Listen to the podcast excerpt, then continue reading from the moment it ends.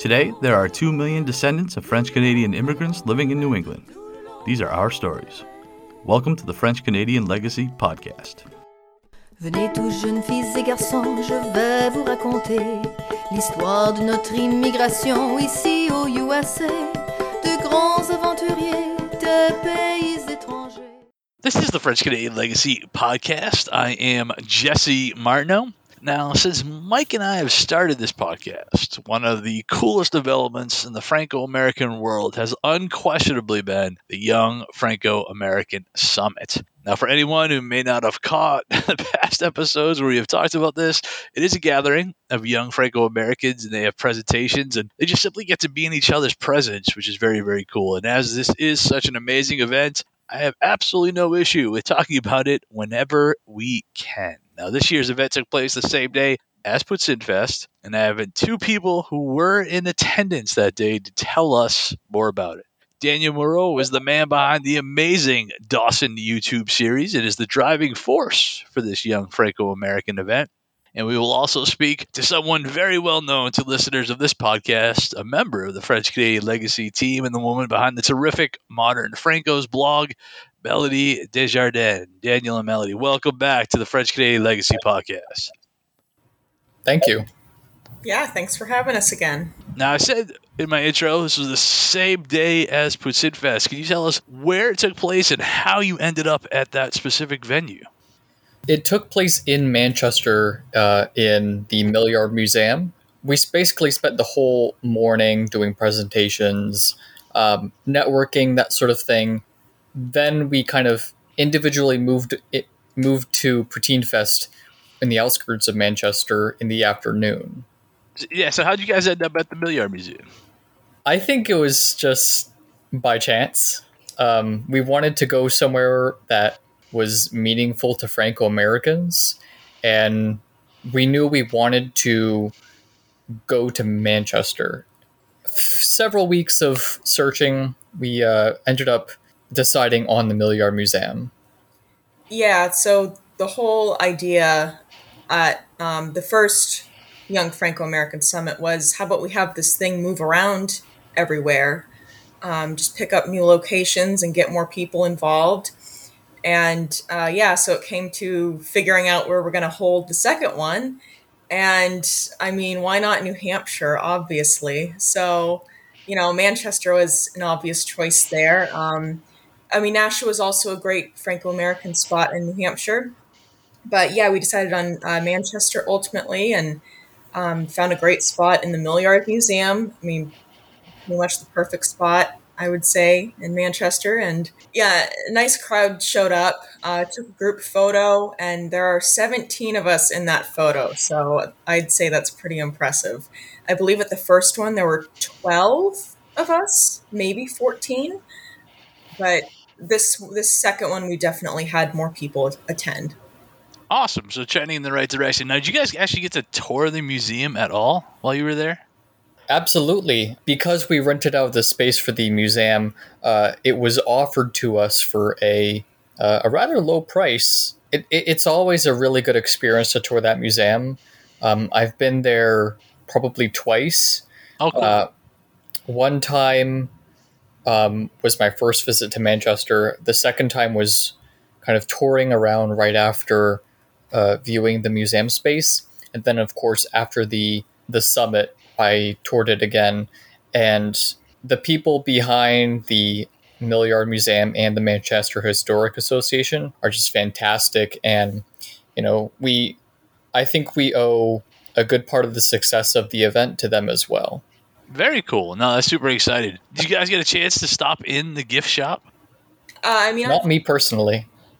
yeah, and I, I've been there before. Actually, the first time that I stepped in the Millyard Museum, I went with you, Jesse. So I remember seeing the gift shop and um, just seeing all the amazing books. Being able to see walk into a gift shop and see books that say Franco American on them. I mean, that was just. Uh, I had never experienced that before. Honestly, you'd think that that's not a big deal, but for me to see, oh, Franco American history, Franco American this in a gift shop was just amazing. So Yeah, I think I counted. This is why I mentioned it because I think last time I was there, I think I counted six books that were either written by Robert Perrault or he did the forward for, something like that. I think five of the six were hit. Yeah, it was awesome. It is very, very cool to go to that place. All right, can somebody tell me about some of the presentations that we had this year?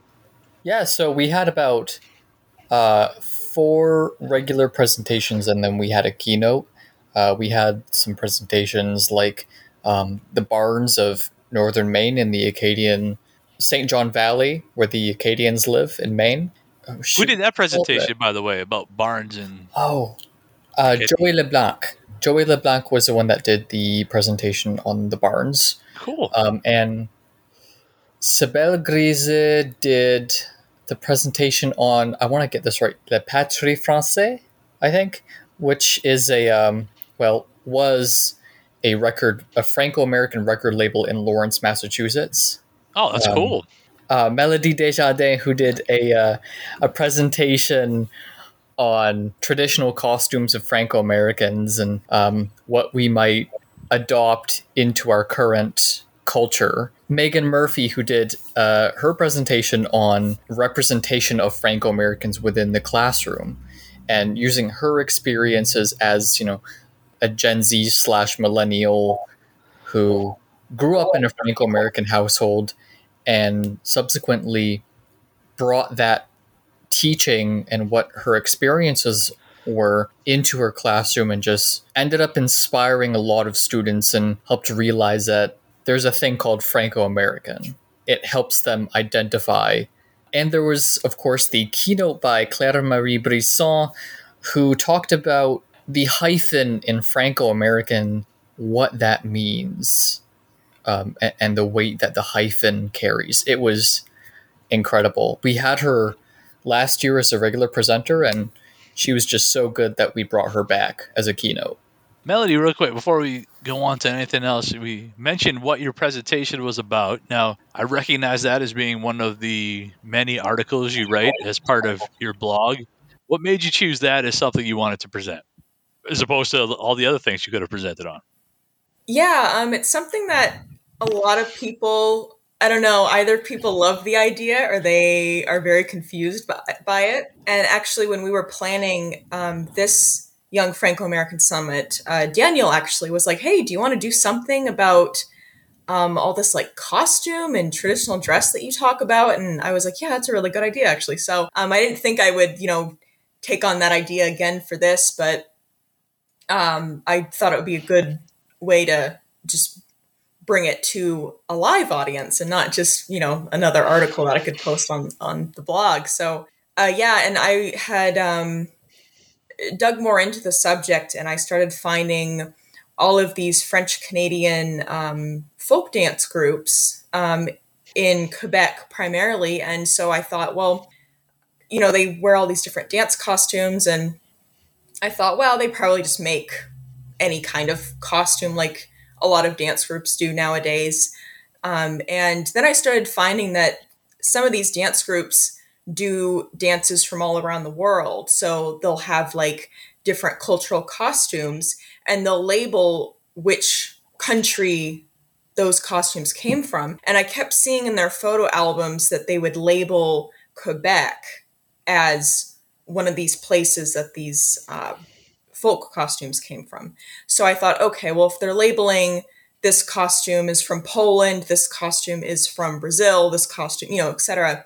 They were labeling some of these costumes as being from Quebec, and some of them had specific locations. So began digging into these locations a bit more, trying to find the exact inspiration behind these costumes. And unfortunately, I didn't find a lot, but that enough just sparked my interest in bringing this topic up some more. And uh, yeah, I was able to just talk about these different folk dance costumes and um, just find the similarities in all of them. And who knows if they are directly inspired by um, some remote area of Quebec. I mean, there's some inspiration in there. I can't quite find where that is yet, but it, uh, whether it's like a modern spin on it or if it's directly inspired from somewhere, I still think it's really interesting and uh, it's just something I'm.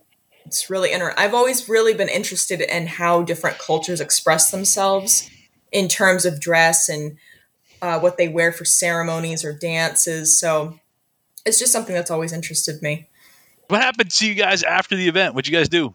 After the presentations, we did uh, the museum tour, and then the event just kind of officially ended, and we all just drove over to uh, Poutine Fest. So I ended up getting there actually a little bit later than um, some other people, but uh, you know, I got there, found some parking. Is really easy to get into. Uh, obviously, I had my ticket. You know, just walk in, get a T-shirt, get your swag bag, and then you hop over to the um, the place where they have all the poutine, and oh, so many samples. I could only eat like two and a half. Was this your first time, Daniel, at a Poutine Yeah. Fest? All right. Yes. What What were your thoughts then when you walked in and saw that show going on? I've never seen that many uh, Franco enthusiasts and just general appreciation of Franco American culture um, in one place uh, outside of the context of just trying to get back what was lost. Because the other festivals and gatherings I've been to, it felt like it would they were trying to grab a hold onto something that was already dead. And the thing that I really appreciate about Poutine Fest is that it's very much alive and it very much feels like a festival that I want to go to. And I can't really say that a lot of, about a lot of festivals in general. Yeah, so this is the second Poutine Fest that I've been to. Uh, last year I had an amazing sample of vulgar display of Putin's Putin because it was gluten free. Sure. It was so good. I was immediately hooked. I, I finally understood what was so great about poutine. I had never had it before. I never grew up with it. And so this year, unfortunately, I, I didn't see a- anything gluten free. Maybe I missed it. And please reach out to me if you have gluten free poutine. And I, I got there a little bit later anyway, because I had gone home to have lunch, because I just kind of figured, well, I don't know if I can eat anything there. So, uh, one day maybe I'll enter the Poutine Fest game with my own gluten free poutine. That would be terrific. I mean, good luck on manning the fryolators, though. I think that's a it's a heavy job. I'll figure it out. sure. Now, all right. And did anybody do anything after Poutine Fest? I just went back to my apartment and laid down. Uh, yeah, I mean, a, a bunch of us uh, hung out in Manchester. That was really cool. So uh, we kind of toured some of the Franco American sites, went to St. Marie's and uh, the Ferdinand Gagnon statue in Lafayette Park. Um, and uh, even though Jesse had given me his grand Franco American Manchester tour before, um, it was just cool to go back there with a group and uh, just talk about Franco American stuff. Cam- Cameron Martin tour guide this time. Yes. And what I thought was pretty cool was I was able to connect with some of you because we even went out to a restaurant in downtown Manch even after that, which was an mm-hmm. absolute blast. That was a really good time. All right, well, this is a cool event because I think that interaction, that social, like, because we obviously communicate a lot through, you know, social media or whatever, but to be able to have that in-person interaction, there were some people like like like Cameron Martin who I've talked to a hundred million times over the computer, but this is the first time seeing actually in person. So yeah, no, I think that kind of thing is a really, really important part of what you guys are doing. Yeah, and I mean, it's just fun to get a table somewhere and just have a bunch of us. I don't know, maybe we're all just kind of crazy, but you know, the table that we had in New York City when uh, we had gone to that event and this time in Manchester, just, you know, get a bunch of us at a table and everyone's just having different conversations, but it pretty much all lines up to something Franco American related, something Quebec related, and it's just an amazing time.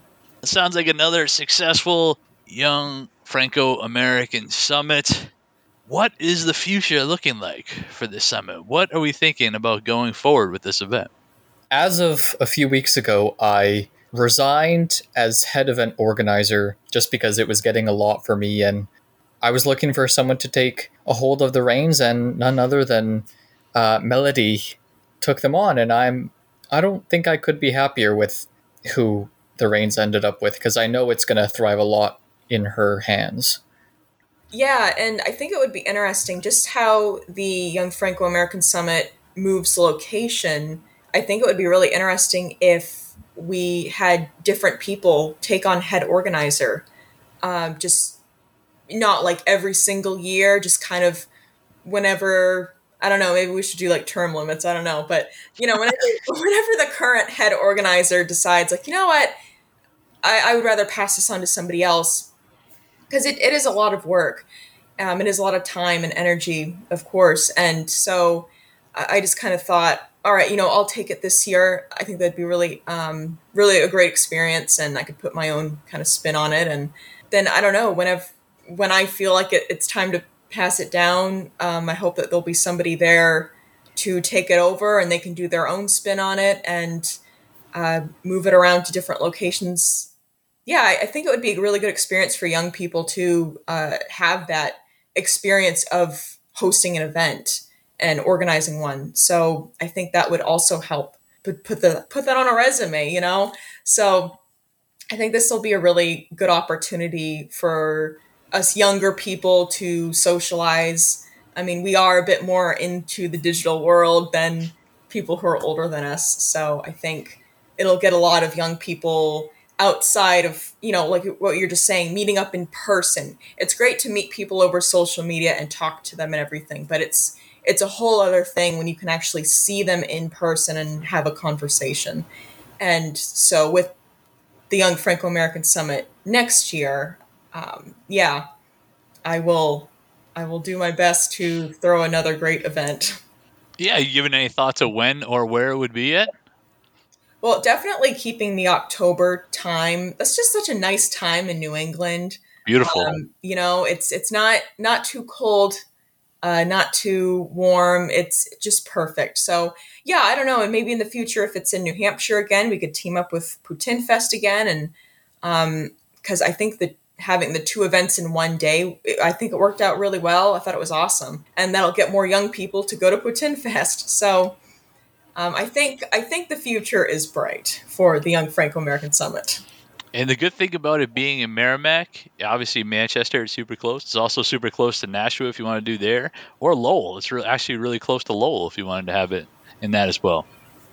I do want to mention that we have an official Discord server for planning the Franco American Summit and also uh, the the Young Franco American Summit community. We have a, a small little server that's maybe only half a dozen people right now, but we're looking to um, expand it to everyone who um, who will most likely end up coming to a a summit event, and also um, and it will provide a place where people can kind of chime into uh, the planning process. And in fact, one of our hopes with it is that. Uh, we can have more people come on to the planning process as a whole to our com- committee. And I think once that, um, like what Melody was saying, with eventually finding someone to take the reins off of her hands, I think hopefully by then we're going to have even more uh, passionate young Franco Americans um, in the process.